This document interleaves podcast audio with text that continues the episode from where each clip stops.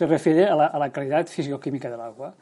Antes teníamos unos ríos pues, eh, llenos de nutrientes, de sales, de, contaminantes químicos, que ahora con la implantación de todo el programa de saneamiento que hemos comentado y también todo el esfuerzo que ha hecho el, sector privado en, el tema de autorización de vertidos, saneamiento de, aguas residuales industriales, etcétera, pues claro, hemos tenido una mejora sustancial.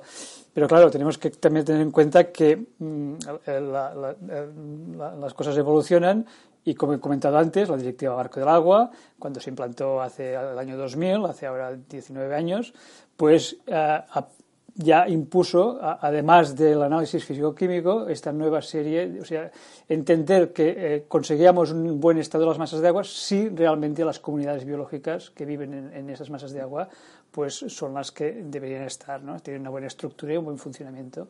Claro, y aquí sí que cuando aplicamos estos nuevos índices, sí que ya, digamos, la visión del estado de las masas de agua ya mm, se reduce sustancialmente. Digamos que, por lo que se refiere a la calidad físico-química del agua, estaríamos hablando de prácticamente más del 70-80% de las masas de agua hoy día pues gozan de una buena calidad físico-química, físico-química me refiero,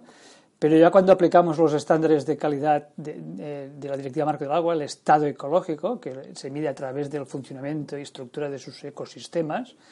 aquí pues vemos que mm, prácticamente estamos por debajo del 40% de masas de agua en buen estado. Es una cosa que esto eh,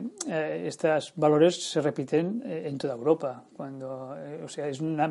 es una manera más exigente de medir el estado de las masas de agua, porque realmente se exige que no tan solo la calidad físico-química esté bien, sino que además haya unos buenos hábitats, haya un caudal mínimo, caudal ecológico, una buena conectividad conectividad de los ríos, eh, eh, una buena estructura de los bosques de ribera.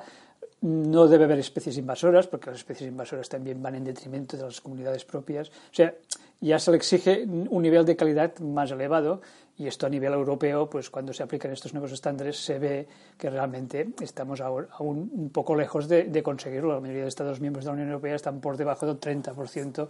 de masas de agua en buen estado. O sea que la mejora ha sido sustancial, hemos mejorado mucho, pero ahora cuando aplicamos los nuevos estándares de calidad vemos que aún nos queda mucho por mejorar.